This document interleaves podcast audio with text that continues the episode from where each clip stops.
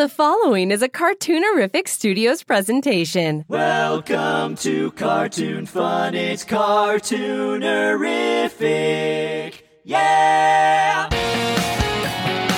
It's Cartoonerific. Cartoonerific. Cartoonerific. Cartoonerific. It's Cartoonerific.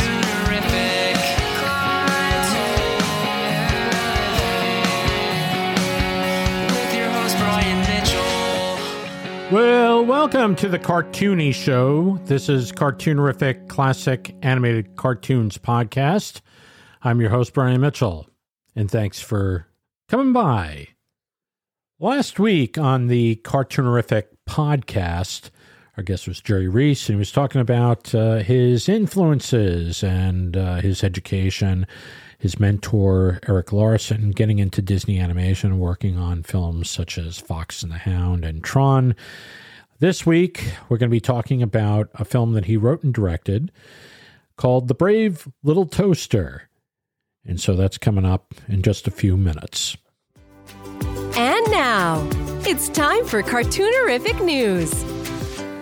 Well, this may be news to you. It's not news to me, but there's... Uh, Some shorts out there that are available on uh, the YouTube and uh, Vimeo. It's called The Pups of Liberty. Let's see if I say that again. Pups of Liberty. It's produced by uh, Jennifer and Burt Klein. Uh, it's basically American history uh, presented with dogs as Americans and cats as the English. It's very interesting. It's really well animated. It uses classical cartoon animation and has some of the top talents from Disney animation, like Dale Bear, who uh, passed away not too long ago, uh, Mark Hen, and Ruben Aquino. Some really fine character animation.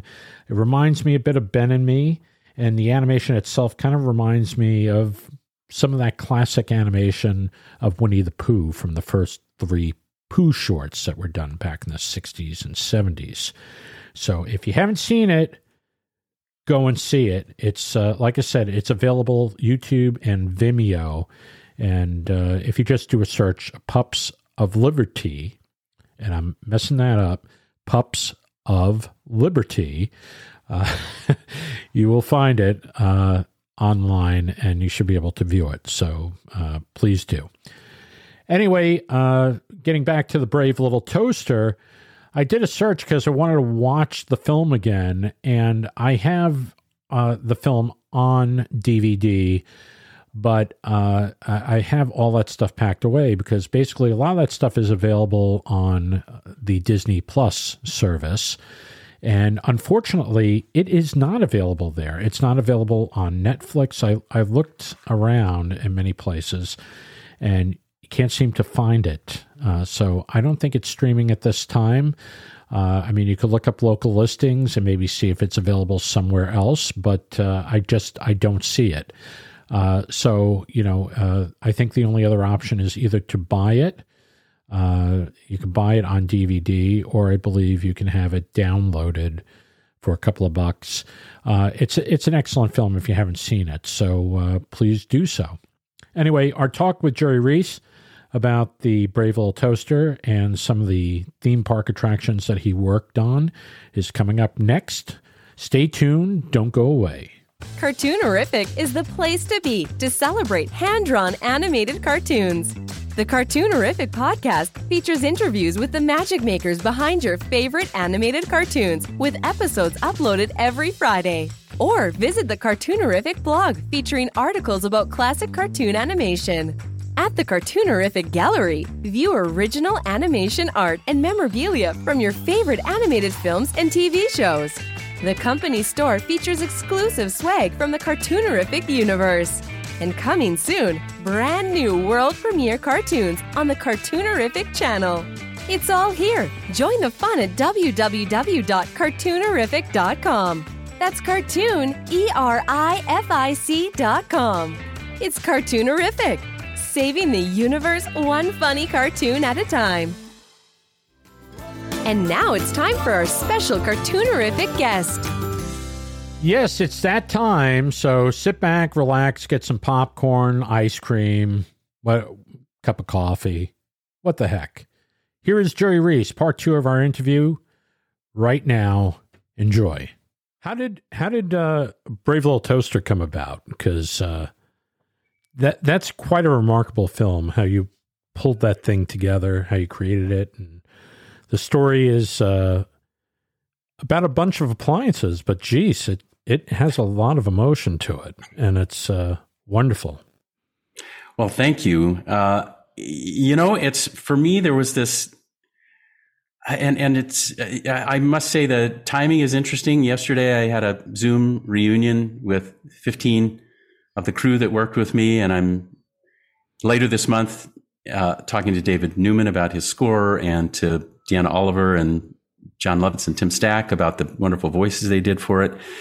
And um, so we we were reliving the time that we had together, and and just it was uh you know just you felt the f- ongoing warmth of the family that we put together while we were making that project, and we felt like we we cared about each other, we cared about the characters, we cared about the audience that would see it. And it was such an emotional time for all of us. And we we really were determined to, we just lived in that emotional, supportive family space together and still feel that connection to this day. And thankfully, a lot of that spilled into the film. But at the time, a lot of people just thought I was nuts. Even, even my wife, Rebecca, who wound up being a directing animator on it, when I first came home and said, yeah, I'm going to do this thing called The Brave Little Toaster, she thought it was nuts. And, and thought it was going to be some kiddie film and everything. And, uh, but what had happened for me was, I think it started back when, you know, all those frustrations of trying to, you know, I've described to you how we were inspired by Star Wars, and then we would try to put something in the film and then it would be watered down. And Frank and Ollie would try to put something in a film and it would get watered down. It's just every turn things wouldn't happen. And then, you know, we got some feeling of, okay, making a little bit of a difference on Tron, and then really getting ready for something big on The Spirit, and thought, okay, this is finally a chance to really break out and do something worthy of all the legacy that we've been inspired by. We do something where, where our thing might matter in the history, like their thing mattered. Sure. And then, and then that didn't happen. It was like, it was five years of investment though, Brad and I, and, and a number of other people, but, but between the two of us, especially uh, close to five years of commitment. And then it finally folded ultimately just because we couldn't find an investor that would believe in what we were doing. They wanted to make the script. If we did it in live action, they just said, oh, if it's doing an animation, we don't want to do that. That's animation is for kids. And we're like, no, it's not for kids. And you read the script and you want to make the script. Oh yeah, we love the script. Well, that's the movie. It just happens to be in the animated art form. It's like, no, it's for kids. It's like, no, the art form doesn't automatically make things for kids. But anyway, it, It had gone for so long, and ultimately, uh, Gary was going through, for many other reasons, and believe me, we weren't pulling enough to make this happen, but he was going through uh, bankruptcy.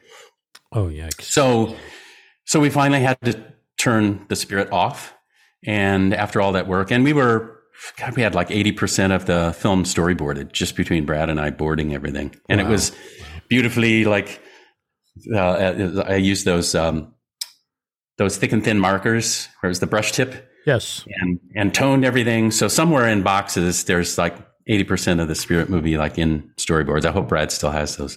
Right. But, um, so we, we had to turn that off, and it was another, like, just, just feeling like, oh my God, it's like, we're starving to just do something that matters and do something where you get to do filmmaking and do storytelling. So at the moment I, but I went and, and told Gary, it's like, I, I'm sure you could use one less check to write every week. So, um, totally believe in the film. If it happens, I'm right back here, but for now I'll step away and, and we'll see what happens. So the moment I was free and uh, word drifted down, and my wife and I had moved up to Marin County. We were actually working out of Gary Kurtz's place up in San Rafael.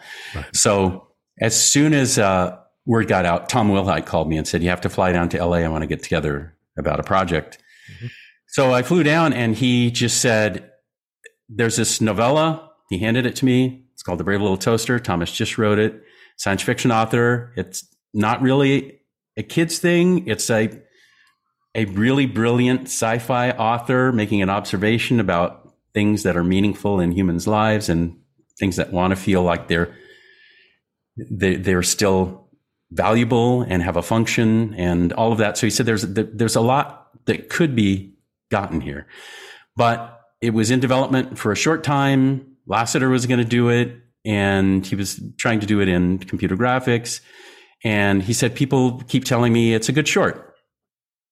Why are yeah. you thinking of this as a feature? Mm. So he said, so John's gone, and we still have uh, Brian McEntee and Joe Rampt that were going to be in. His crew are still available if you want them. And I said, oh, gosh, yes, I think they're amazing.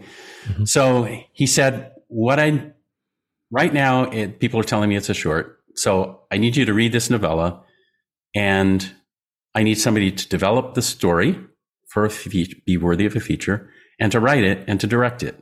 So I have hardly any money, but I can give you that. And I know the spirit just died, and I know like you're dying to make something. You can make this film. So, uh, so I said yes, and jumped onto it. And he really let me just shake the Etch-a-Sketch and start over.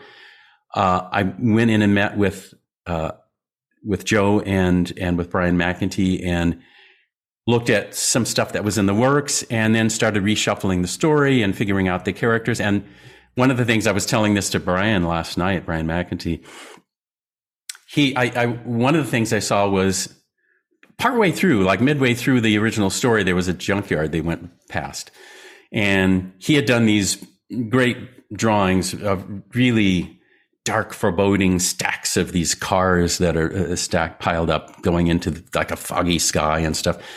But that was partway through, and then they continue on their journey, and they and there's an owner that's abandoned them and stuff. And so I just went, that's the end of the movie. That's the graveyard. That's that's not partway through the movie. That's the end. If you're an appliance, that's the grave. Mm-hmm. So let's shove this whole thing to the end of the movie, okay? And then then we started brainstorming, and I only had I gave myself. I also read to them. I found a couple months ago, the first memo I ever wrote to my toaster team. So I read it to them, and it was hair raising to see what our, how short our deadlines were. But uh, I only had four weeks to redo story. Wow! And wow. so it was Joe and me and Brian McEntee. Mm-hmm. And so that was one thing, is like different end to the movie. And then, okay, the person that abandoned them, I don't like them. So mm-hmm. maybe it's a kid that bonded, like when kids play with with the appliances stuff, and you, you know, give, we used to give our kids Ride On the vacuum and stuff like that. So like maybe they bonded with the kid, and that's who they think of as their owner. And it's not the kid's fault that the parents are selling the house. So now, okay, if that's if that's their owner, that who they think of as their master, then I don't blame them. And now I like them again. And then when they have a reunion, Um, let's actually have have him grown up. So now you can see the passage of time. So there was adding a whole bunch of layers of that.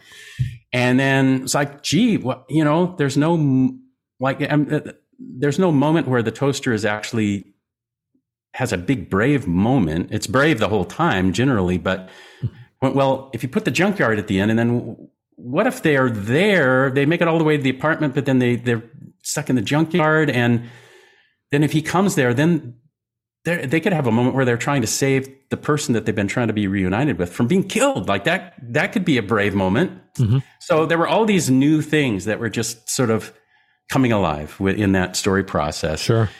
And, but then I still felt like the ensemble was an ensemble. So we really sat down to go through each character and figure out, okay, what, what about the lamp? What about Lampy? And so we zeroed in on, well, he thinks he's really bright, but he's a little dim.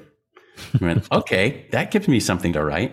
And then Toaster is warm, and everybody feels themselves reflected in the toaster. And mm-hmm. and if you're male, you think of it as male. If you're female, you see your own reflection, you think of it as female. If you're a flower in the forest, you think it's another flower. So sure. It sort of is everyone for everybody. And uh, so it's like, okay, that gives me something to write to. And uh, the radio, always on, always the entertainer. You know, it's like uh, it's like okay, that gives me something to write to.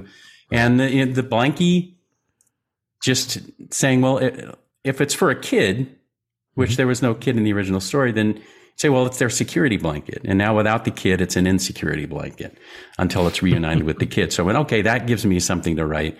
And then the vacuum, gosh, its function is to pull things inside and hold them there. And I thought, well, if you use that as a metaphor emotionally, it's like the character that holds everything inside. Right. Uh, boy, are they headed for a blowout. So, you know, those decisions all like now there was something to write to. And, um, So then charging pell-mell into into writing that thing, um, I would just do a few pages at a time and then hand them out to myself and Joe and Daryl Rooney and Alex Mann, and then we would storyboard.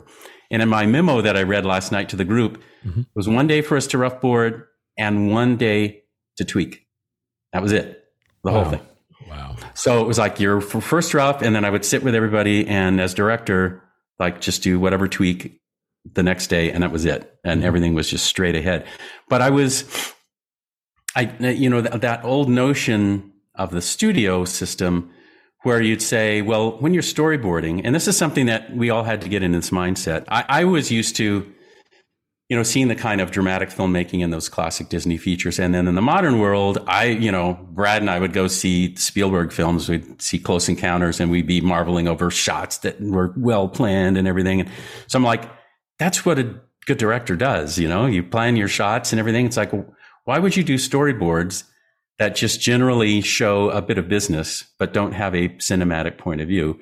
And then later go, well, send it to the layout department. And then other people are going to sit there and take a few months to go, well, this is what the characters are doing. You might show it from these angles. And then eventually the director comes in and starts to mess with what the layout department is doing, et cetera. And went, no, a director decides the cinema. So on the first day, you're deciding how the audience is, how something is revealed to the audience. You should know before you do it. So sure. I went, we don't have all the time, which is we decide the cinema right now. And then it goes into the layout department to support and improve on the cinema that's already decided. But I'm not opening it up to discussion to go, yeah, this wide shot might become a close up. It's like, no, it, it was a close up that pulled wide for a reason. And that's what it is. Um, But man, the everybody that worked on it just contributed so much individually. And Brian in doing art direction and then layout supervision. And he would, and you know, at first I think he felt a little handcuffed to go like, oh, the shot's already decided. But then I would challenge him. It's like, yeah, I decided on a wide angle, low shot here, but make it better. Make it better than my sketch. Make it lower and make it more wide angle. So he would really then try to plus everything. It's like, okay, you decided the cinema, but I'm going to make it more kick-ass. Right. So right. It still gave everybody something to do and something to contribute to. And, and for the, for everybody on it, uh, I was so lucky to have people that were equally hungry mm-hmm. to do something. And a lot of, a lot of us talked about it, and it was our first time taking on something this big. And for some people, it was the first time doing layout or the first time doing a feature in animation. It was my first time directing a, f- a feature. And, you know, it's just everybody on the crew. It was a boutique sized crew, but everybody was equally thrilled to be getting a chance to do something. So nobody was there just to do a job.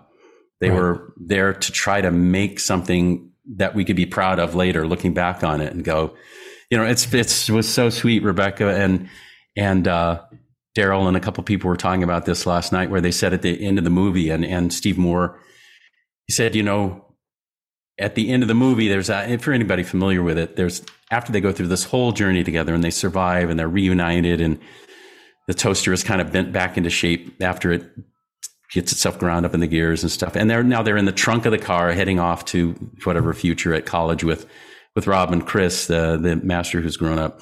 Mm-hmm. Uh, there's this scene where they, they're kind of chatting with each other in the trunk of the car. And uh, there's a, one of the characters says, we did good, didn't we?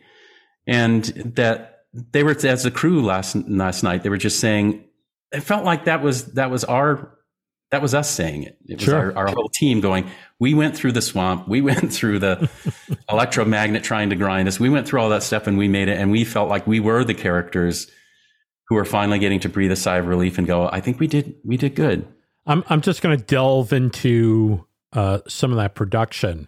So it was basically the pre-pro, all the pre-pro on that film was done in Los Angeles. Where was that yes, done? Uh, it was on McCadden Place in Hollywood, and uh, it was rat infested. And I believe they were making adult films downstairs, but we never stuck our nose in there. Right. Uh, but it was just the reality of Hollywood at the time. And there were rats in the building. Wow. So the, in one of the photographs I had, uh, I shared some behind the scenes stuff with the crew last night. And one of them showed like a, a hole that was in the ceiling from rain damage and stuff. And, right. you know, they had seen rats peeking through that hole. Sure. And so when we came to have breakfast, there were actually rats on the catering table. And it wasn't really a catering table. It was just a table we set out there, and right. we'd bring bagels and cream cheese. And they were, the rat was eating the cream cheese right in front of us, sitting on the table. And so somebody a, goes, a member of the crew. yeah. So yeah. one of the crew members was like, I think I'll have a bagel, but not with that cream cheese. that that Probably rat is very eating. Good, very good decision. And we had, uh, you know, our windows. It's, uh, you know, I can show you images, but mm-hmm. in the window where people would work, through the glass, like a foot outside, was another brick wall for the building. Like not ten feet away, like one foot away. Wow! So you just you would look out the window and see bricks. And inside the win- inside on the walls, bricks. Outside the window, bricks. And so we were just, we were not in a uh, uh, conducive atmosphere for creativity, but everybody just hyper-focused. There was so much production that everybody had to get through. Like the, the it was like the Indiana Jones ball that rolling towards us. So with the storyboards and the writing having to stay slightly ahead of the storyboards, having to stay slightly ahead of the layout, Uh, and the, the character design staying slightly ahead of the animation posing. And it was just all, it was so collapsed on itself that there was sort of no time to look around at the rats and the bricks out the window and all the, right, and the, right. and the uh, strange sounds coming from downstairs. It's just, we had to, to focus on what we were doing every moment.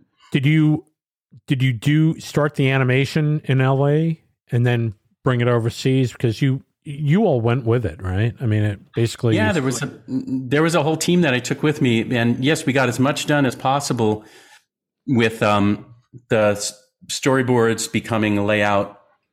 And we would take the storyboards and attach them to the front of the, the envelope where the layouts were, so that the animator could see the poses that we'd done in the in the storyboard sketches, which since we were animators, it kind of we kind of did poses in our storyboards that were key emotional moments. So it wasn't just like one size comparison in a layout, which often happens. It was actually the breakdown of emotional expressions through a whole scene uh, stacked in storyboards on the front of that layout. And we did experimental animation to establish how the characters would even move and what would make them mm-hmm. individualized, and then did a, a, a few minutes of animation here, but did a lot of prep. And then took it overseas, and then we had to keep everything rolling along with my team. Now we were all living over there. Uh, where where was the production overseas? Was that in Japan or? It was in Taiwan. It was at James Wong's uh, Cuckoo's Nest studio. Okay. And James was a savior to us. He said, "Look, I'll, you know, I'll give you a price break. I know you've got very little money."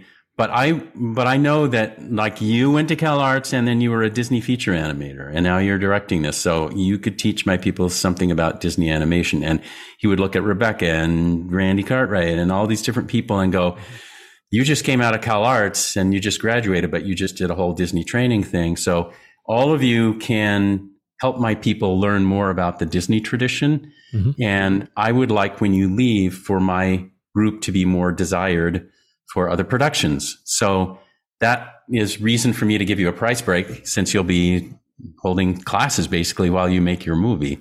Right. And uh, so that's what he did. And he and he did a a really important thing. And I, I always appreciated this.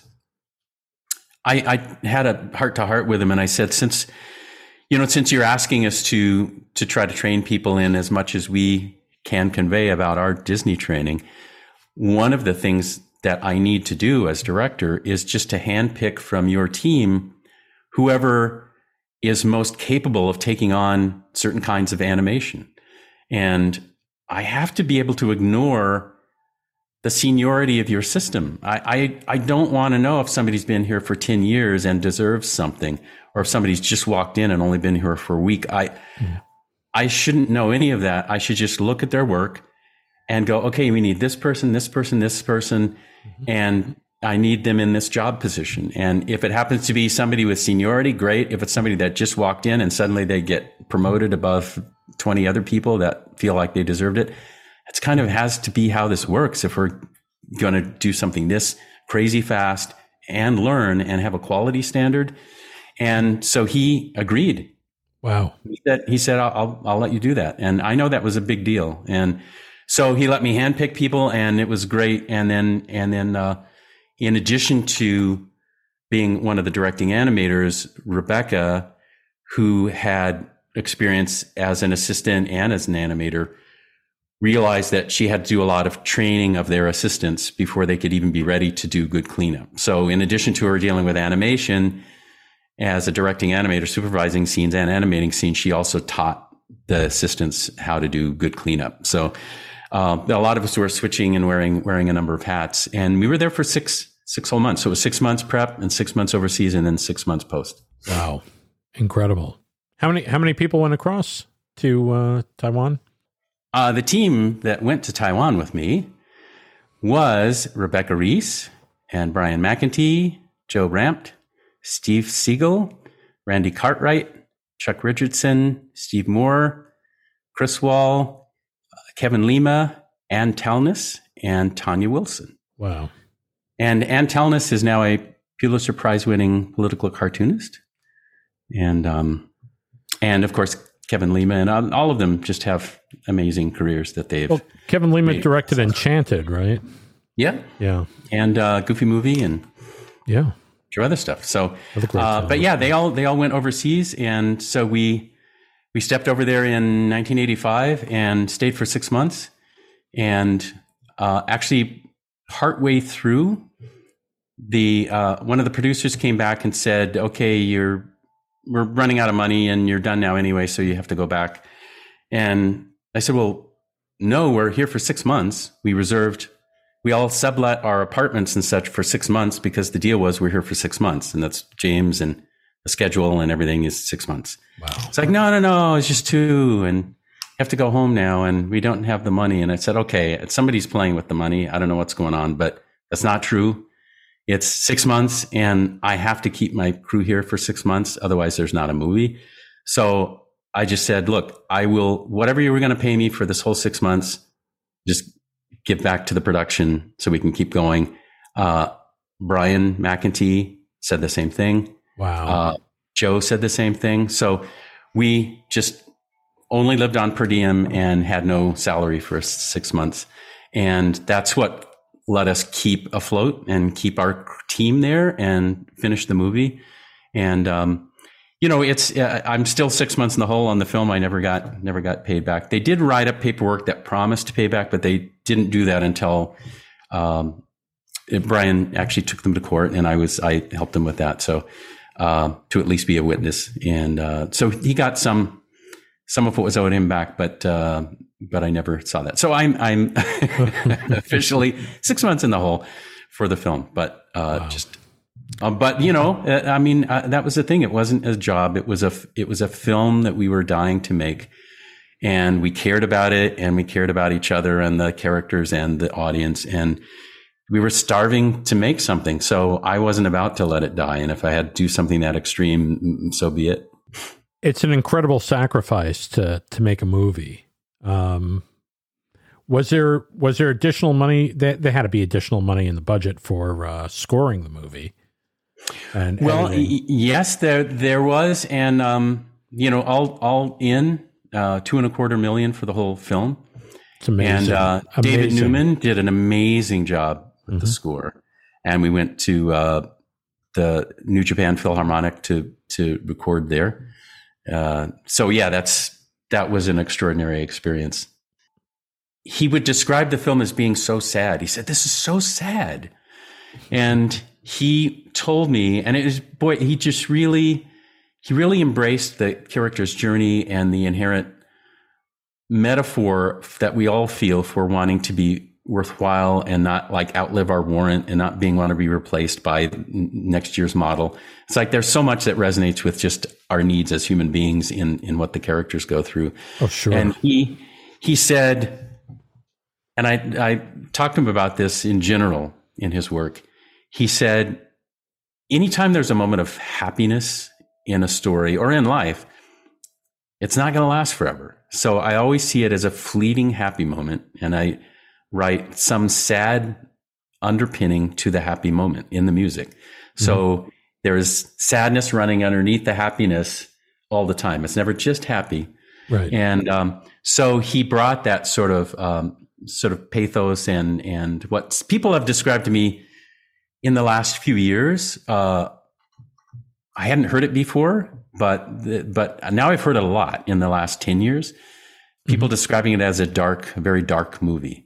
And um, so that was that was part of it, was his amazing score that had so much emotional dimension. Uh, I think gave it gave it the emotional emotional depth, and and the actors completely embracing, sure, being in the moment. And you know, there's there's things where it was.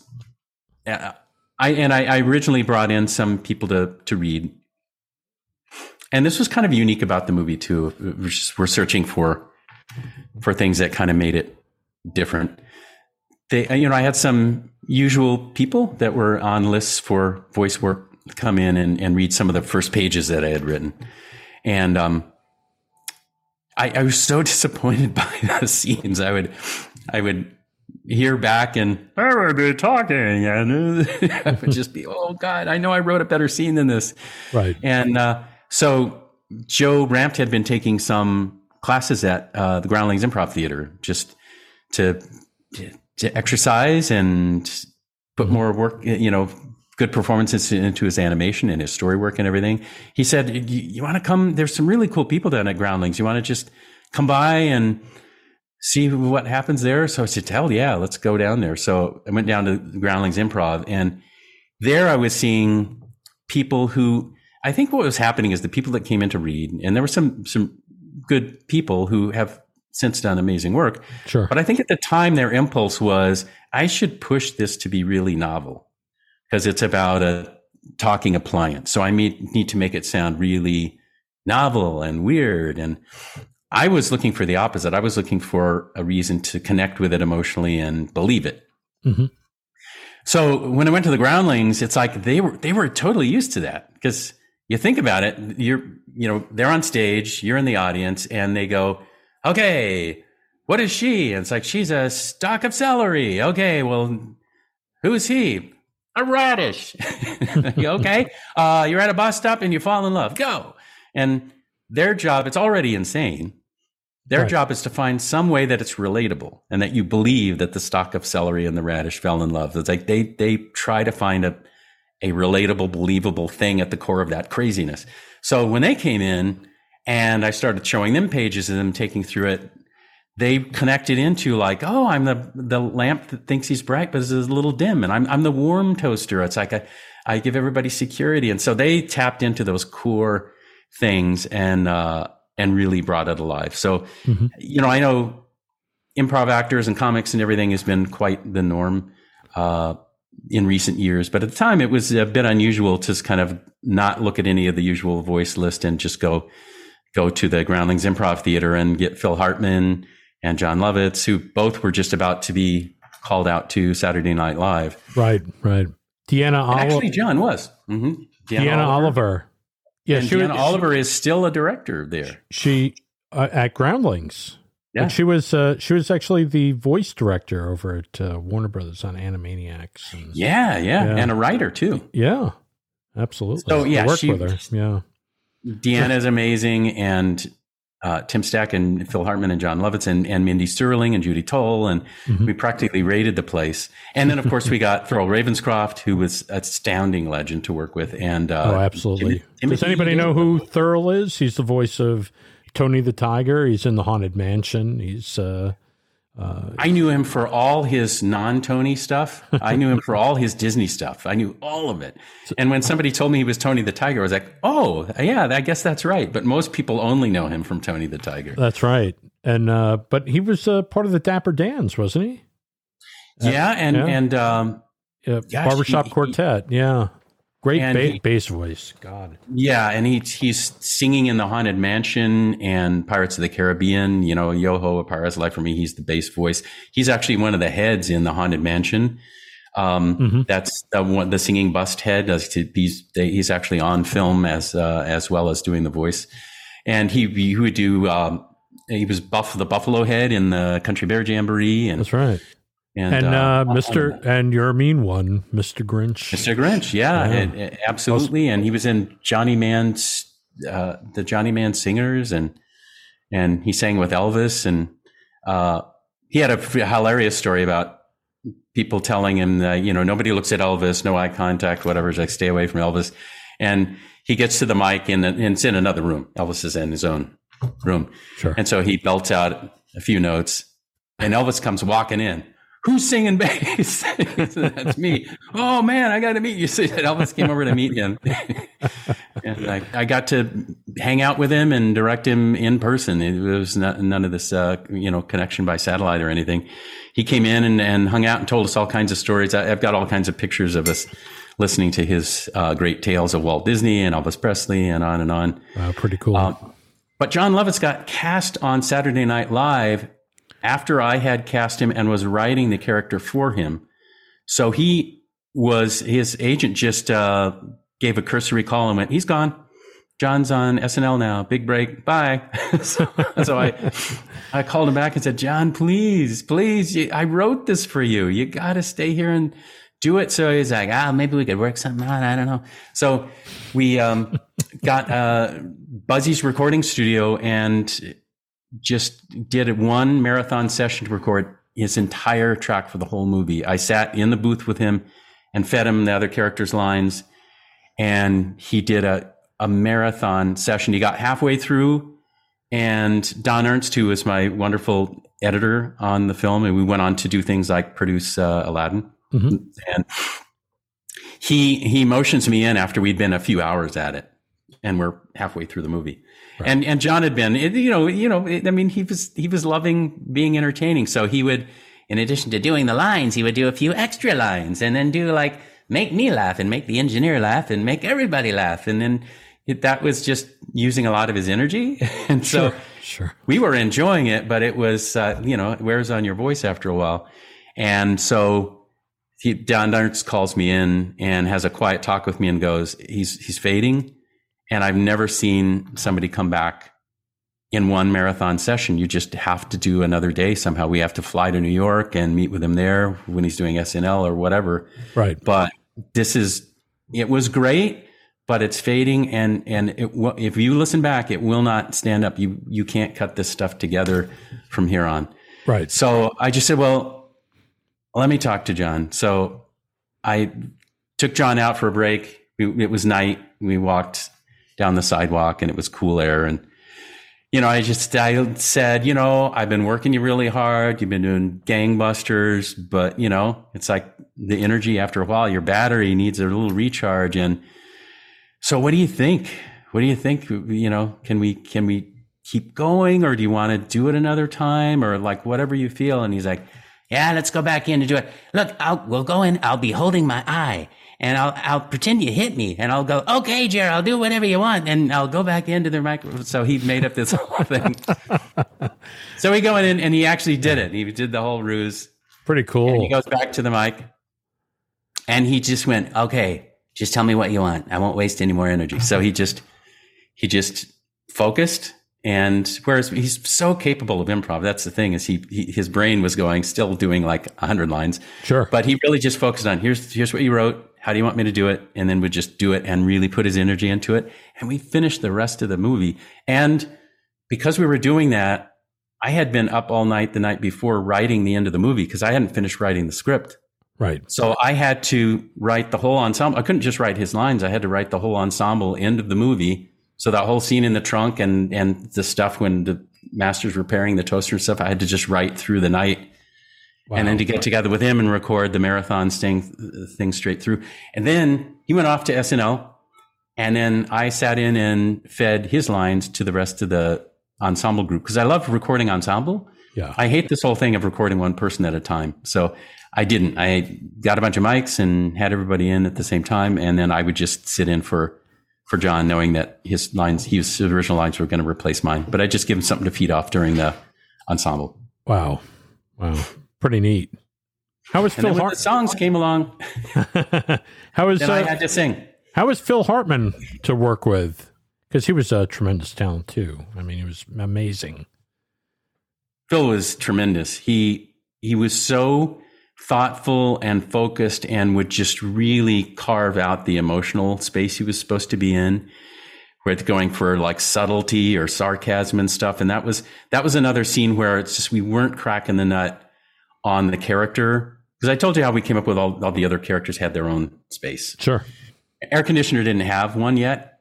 And um, Joe and I just... And we would occasionally pitch to people that would come in to maybe invest in the movie. So we'd be in the middle of working and, and we'd suddenly get something from the producers like, hey, somebody's coming by. They might invest. Get to pitch them some of the boards this afternoon. So they'd come in and we'd like pull the boards in and I'd go through and tell the story. And then I would push that out and Joe would tell the next board. And then we'd tag team like that. Sure. And we would just do this kind of angry voice for the air conditioner. And I hadn't really finished that part of the script. And, but just angry didn't fit enough. It wasn't like the, the lamp who thinks he's bright, but he's a little dim. There's something just that fits for that. So mm-hmm. Finally we were just in goofing around. I would occasionally do this kind of Nicholson voice and he would do, and he would do that. And we started kind of doing it to goof and make each other laugh when we were pitching with the investors there. Sure. And, uh, so then it suddenly hit and I went just, oh my God, who's more cool than Nicholson? And he's above everyone else. Right. And literally in the wall is above everyone else, which makes him feel kind of lofty, but he's separated from the kid when the kid's little. And so he feels left out. So I was just, oh my God, there's the hook. And I just went and locked the door and wrote that whole scene in one session. So now I'm turning it over to Phil in the recording booth. And he just so nailed getting into the mindset of that character who's toying with them. Right. And being coy and being sarcastic and then feeling left out and then being pissed and uh. exploding. It just, he took it through the roller coaster ride. He took that on was just amazing. Yeah. I thought, I thought it was a fun moment when he's just kind of just going a little bit nuts in the wall saying, I'm stuck in this wall, you know, I'm stuck in this stupid wall. I'm, I'm, I was designed to be stuck in this stupid wall. It's my function. So he's like, I, you know, I can't help it.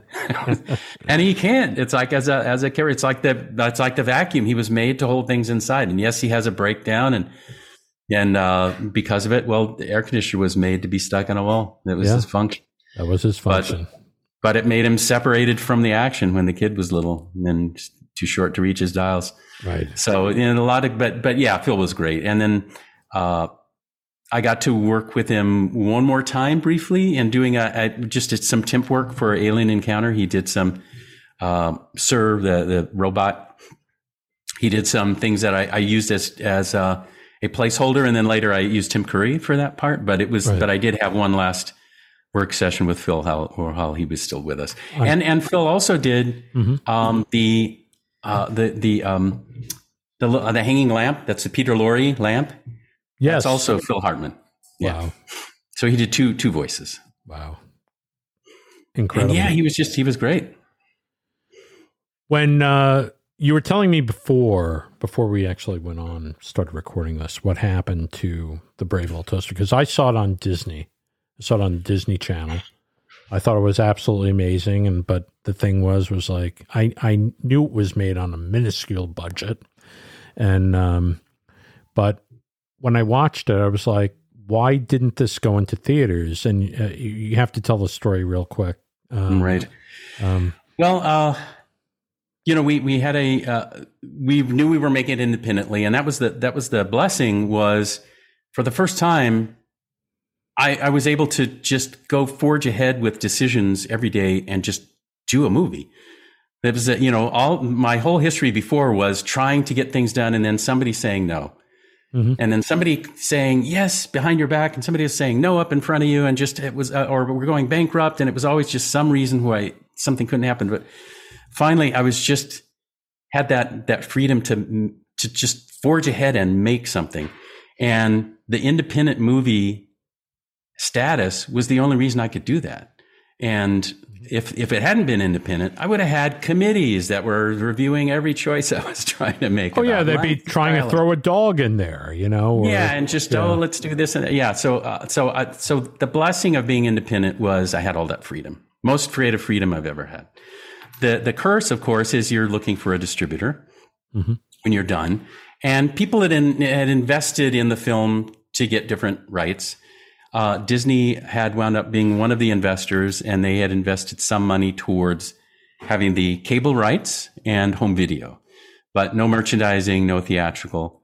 And we had a screening at the Wadsworth Theater, and C N N and Entertainment Tonight and a bunch of places came out and saw us, and Tim Burton came out. Um, and then thinking back, I think he brought Winona Ryder that night um, to to see the film. And They, we got all these amazing reviews, even though we were just a screening of an independent movie and we weren't released yet. There were these to die for reviews, mm-hmm. say sharper and wittier than anything you've seen coming out of Disney. And finally a film that makes they, it proves that you, they can make them like they used to. And for kids and adults alike, it's for the whole family and on and on. It was just, it's the best stack of reviews that I could ever hope for. Right. Um, But, you know, that didn't sit well with Disney, because at the time that made it look like a competitor was getting all these reviews that were giving them, giving our little independent movie higher praise. Right.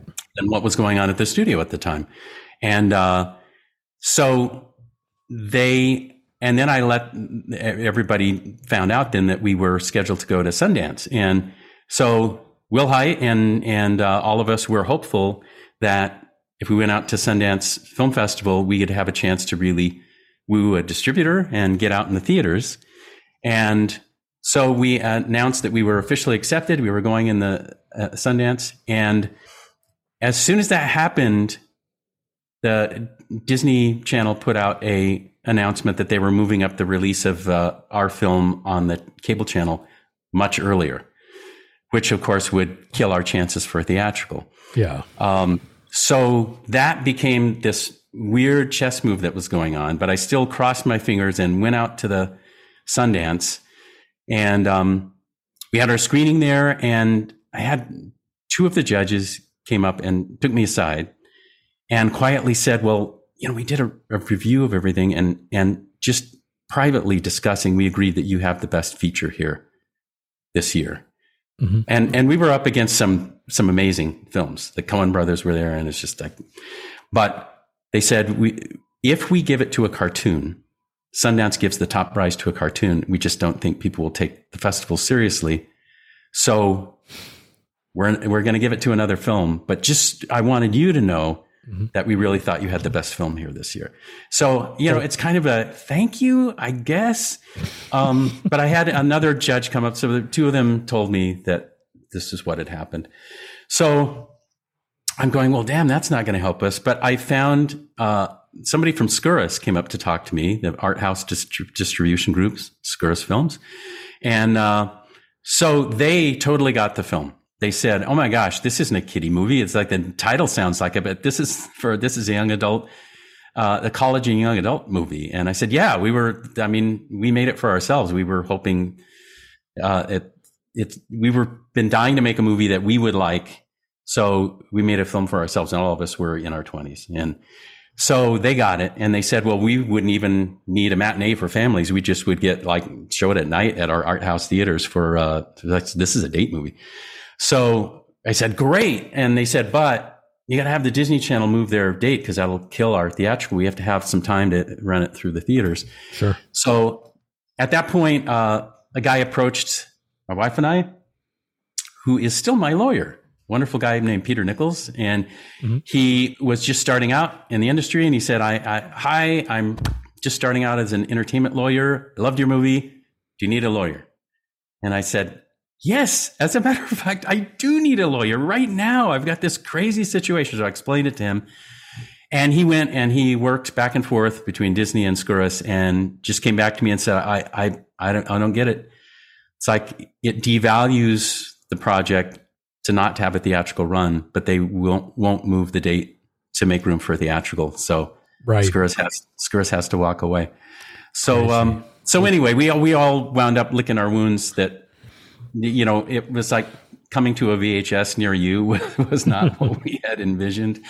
And uh, and nobody was doing merchandising or, or theatrical. There were there was a limited theatrical releases here and there that wound up just going to certain cities that Tom was able to put together over a number of months later, but we never got an, an official release. Right. So I was, and, and at the time, once we were in the video stores, I was seeing promotion for the other things that were releasing, but not for toasters. So wow. I would go into video stores and actually, I, I admit, I would actually take Toaster, which was buried in the back, and I would bring it out and put it in front of like Jungle Book or something else. How horrible. Put it up front to go like, look at us, we're here. We are here. And, uh, yeah. and then people discovered it, but most parents thought, oh, this is this is a babysitter film, which had not at all what we were, were making.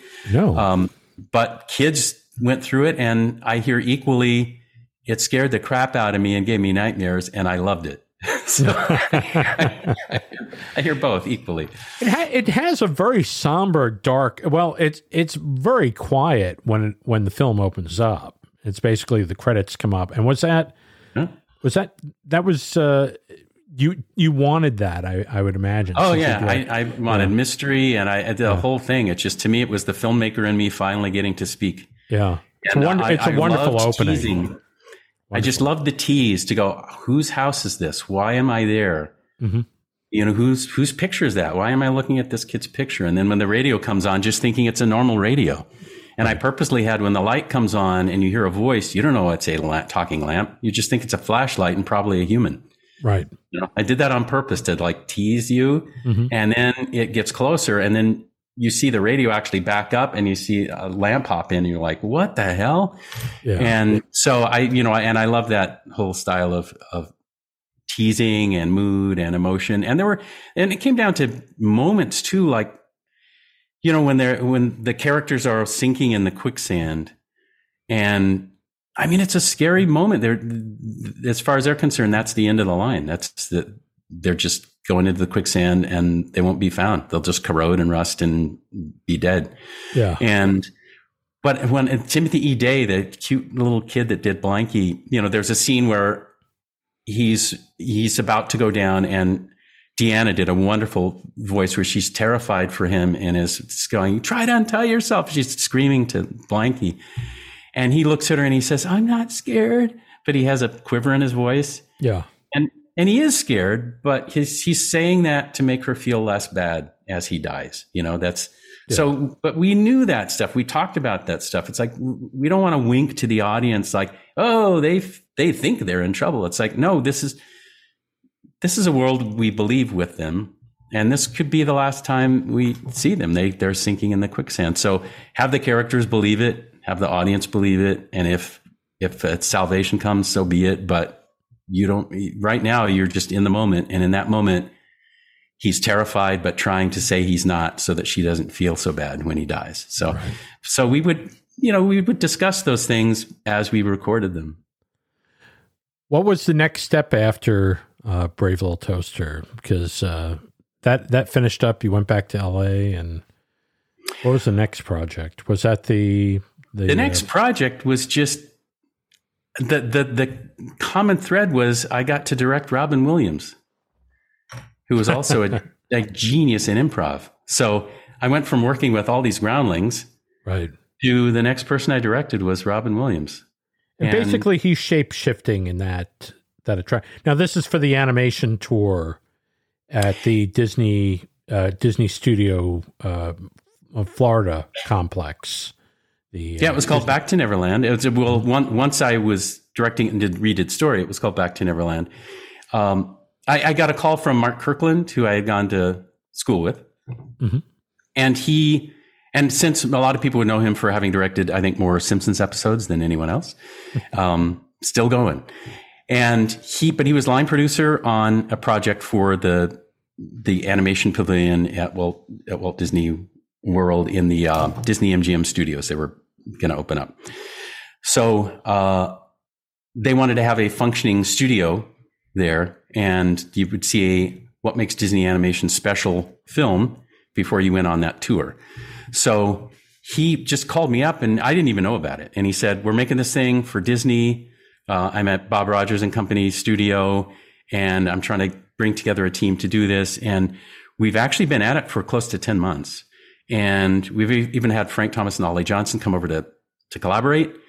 But, and we have two versions of it that are really well developed, but we just feel like the wind's going out of the sails.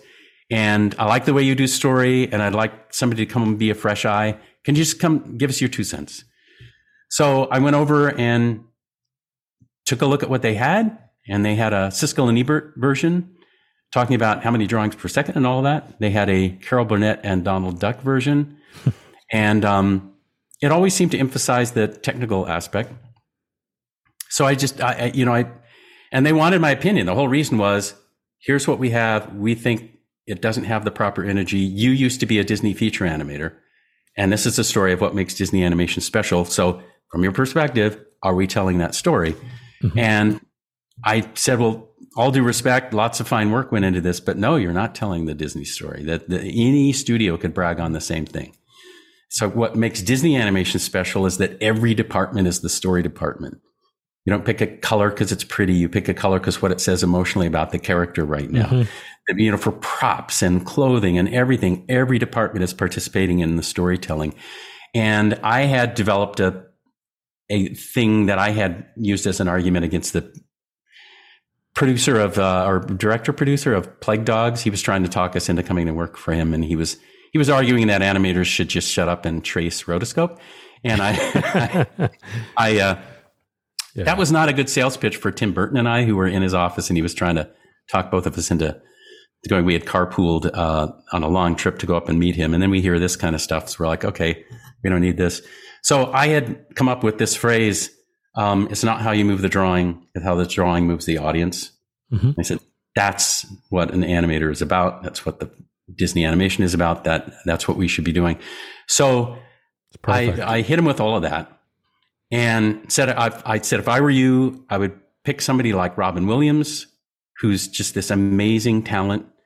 And I would take him step by step and turn him into a cartoon character and have him feel how the color made him, different colors made him feel different moods. Mm-hmm. And different backgrounds made him feel different things. And d- d- different music makes him feel different things. Like have him live the experience, like go into it and feel all of that and prove to him as he feels all these emotions uh, happen.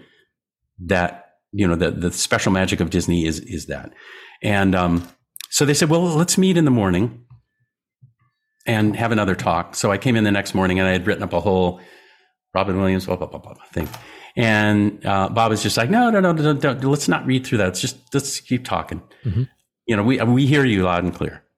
Um, so I, so I think we get a straight man to work with Robin. That'd be good. So, you know, Walt did that, you know, the straight man to a lot of his characters. So it's great. So we agreed on Walter Cronkite being a great straight man to work with, with, with Robin.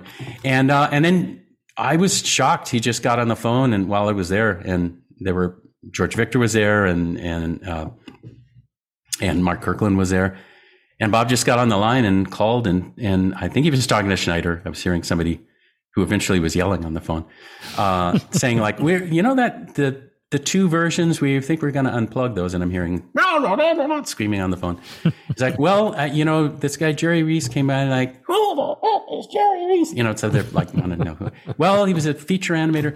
So uh, they, and then he hangs up and says, okay, you've got like four weeks to get, to do a version of this to present to Schneider. And if it gets past him, you got X weeks to do something for Katzenberg. And I went, what are you talking about? This, I just came by to give you my opinion. And they went, oh no, you have to direct this. So I was suddenly shoved into that chair. But then right. My next battle was, I had suggested Robin, and they went, okay, good idea with taking somebody in, but not Robin, because, and that this was resistance from Jeffrey's camp.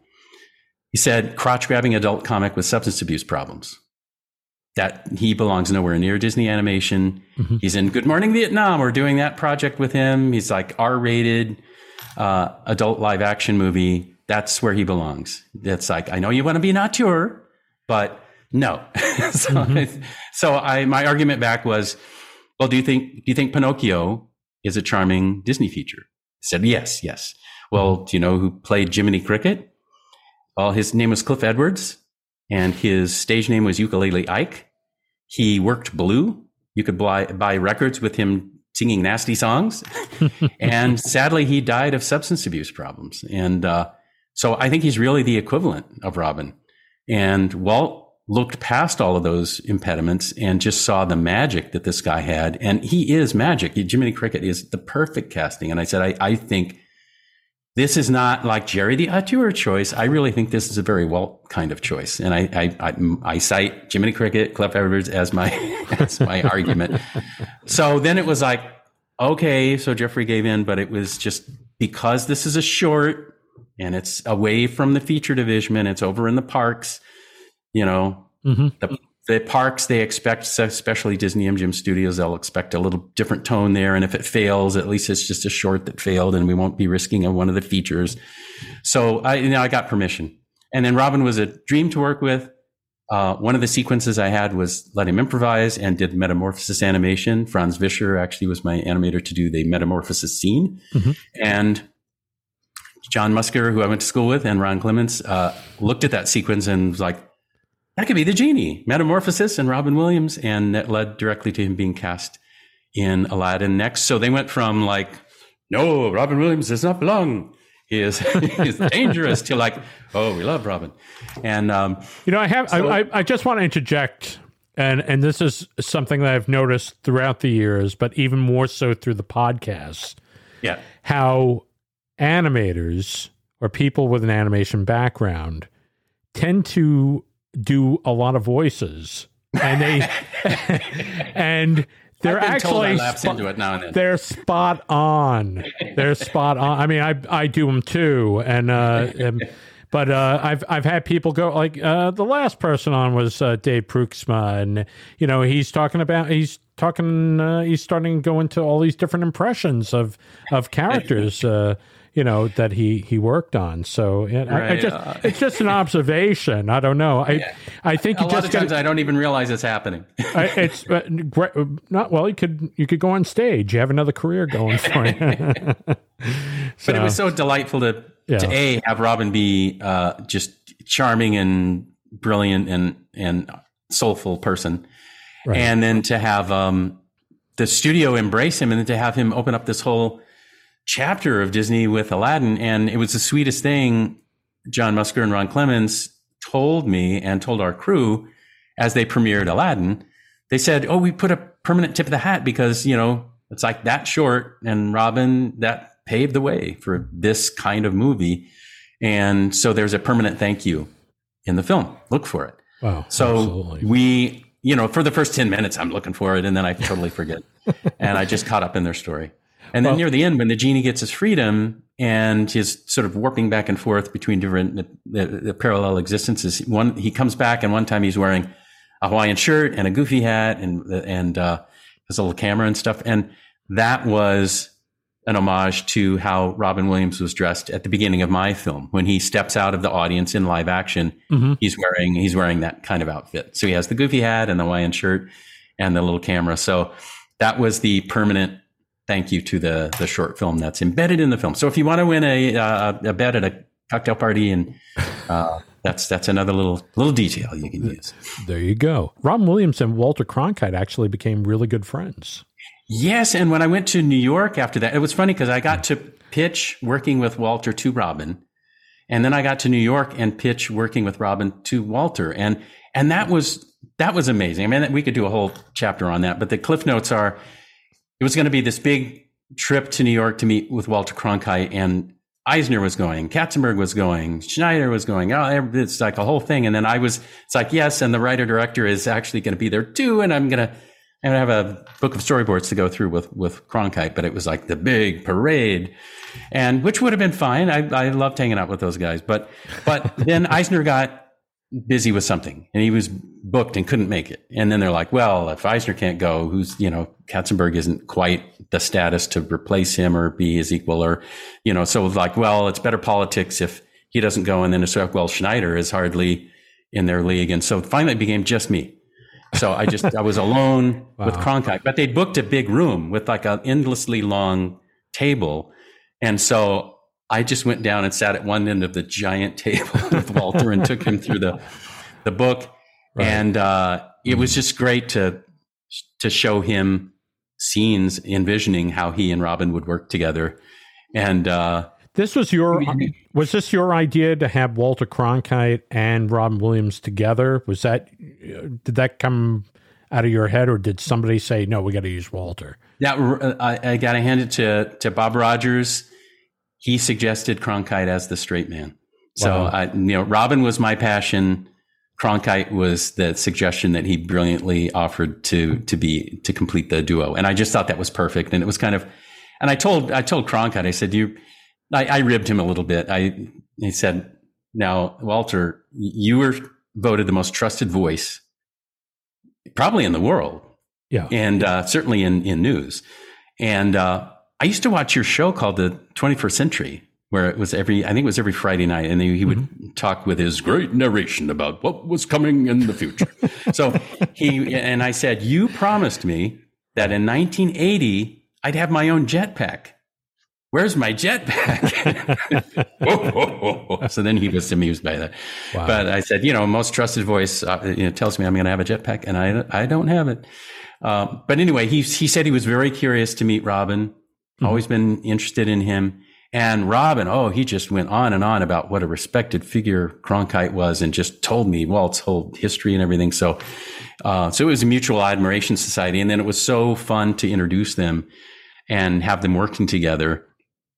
And also just kudos to, to Corey Burton, who did all my temp tracks for Robin and Walter. So as I would show the reel, the story reel to right. Katzenberg and Schneider and and I, Michael Eisner, it was actually Corey Burton brilliantly doing his Cronkite and his Robin Williams imitation, right? So oh, you you uh, could have you could have done them from. I, what well, I, I, I appreciate that, geez. but uh, but he he he was awesome, right. And I I got to call Corey and say uh, Eisner was fooled by it. He he because Eisner said, "Hey, when did you get time to go record with Robin and Walter?" and and so I called Corey and said, you know, Eisner thought it was really them. But I, I, as Robin and Walter arrived at the set, I put on the story reel and I said, look, this is just, this is just to let you guys have feel the shape of it, because we're going to have a lot of odd scenes where you're just in an empty stage with color washes coming through and something that isn't there yet because it's going to be animated. So just so you understand how it all comes together, I'll go ahead and show you this this reel, and you know, forgive the. The imitations of you. We had to put something in so that, you know, they would have an idea of what you might do. Right. So uh, we finished watching the whole thing, and Cronkite turns to Robin and goes, "Why do they need us?" That's great. Uh, but then, That's but great. then th- there were times where I had them uh, on the set, and we we had in one of the scenes they talk about storytelling, and we have giant books as one of the sets, and we actually built. Craig Stern, the production designer, actually built the giant books. So they really were as big as they looked. And Robin and Walter were between the books and then would walk out on my cue.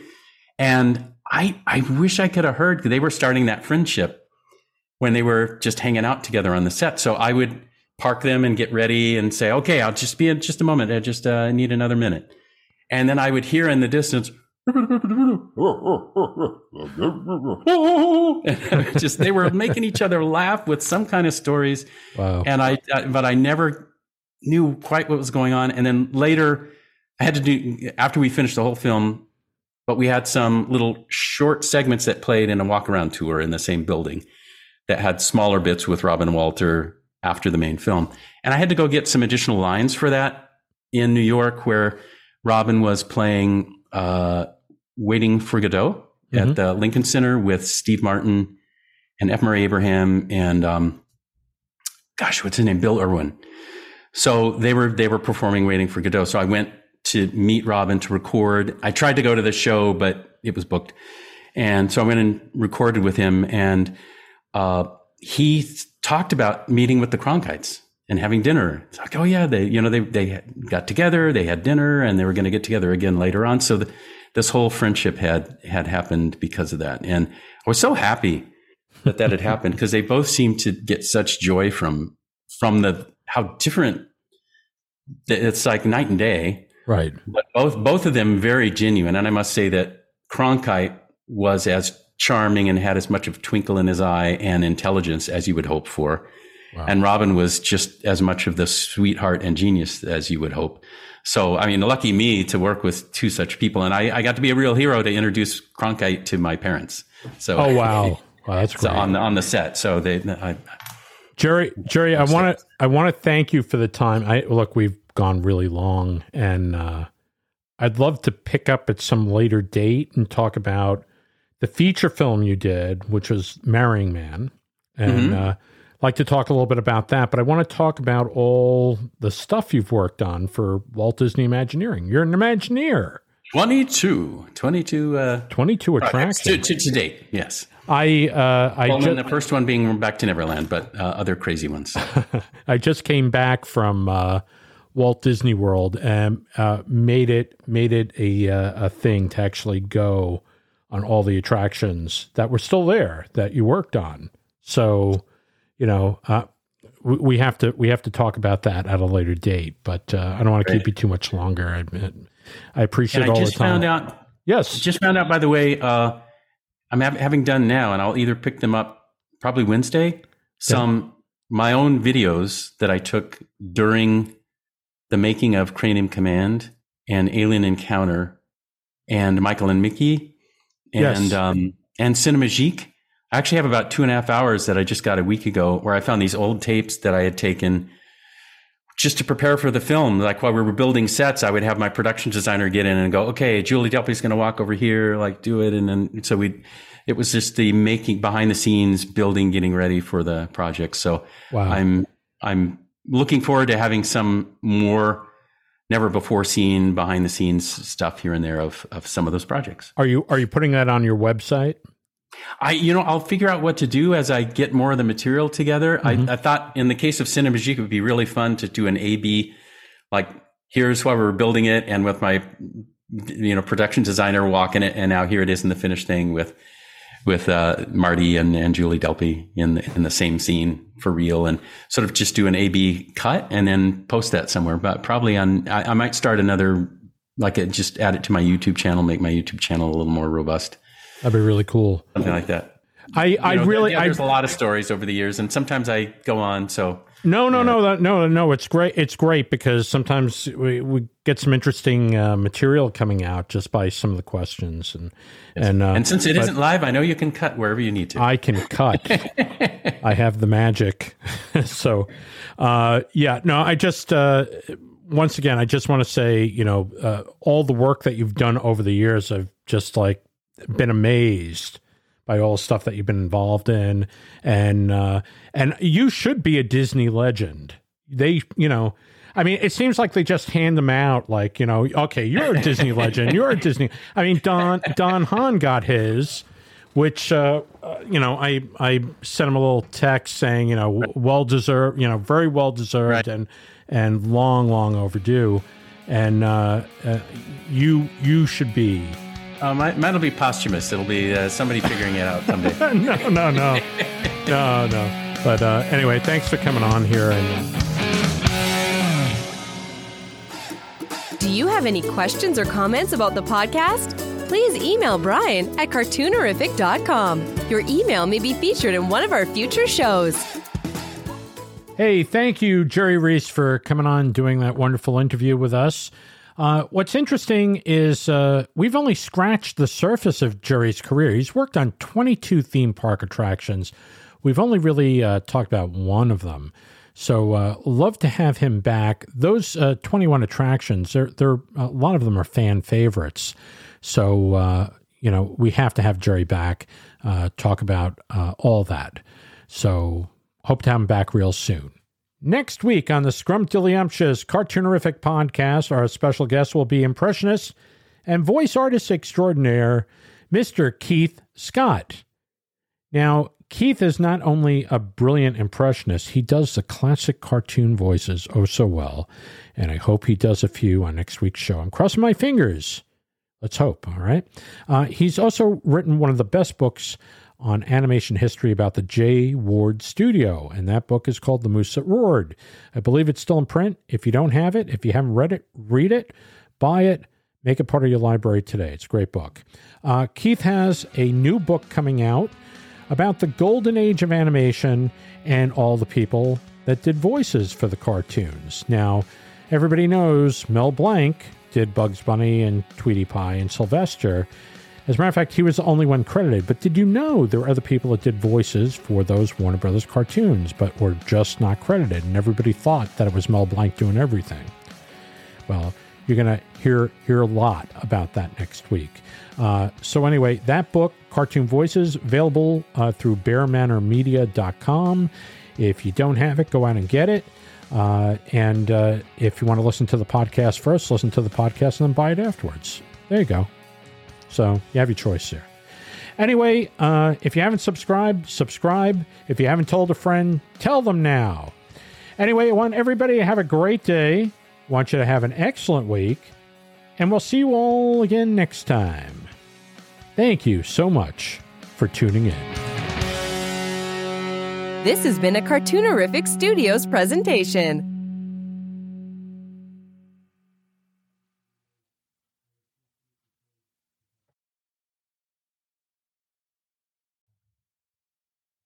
The Cartoonerific Podcast is copyright two thousand twenty-four by Cartoonerific Studios Incorporated. All rights reserved.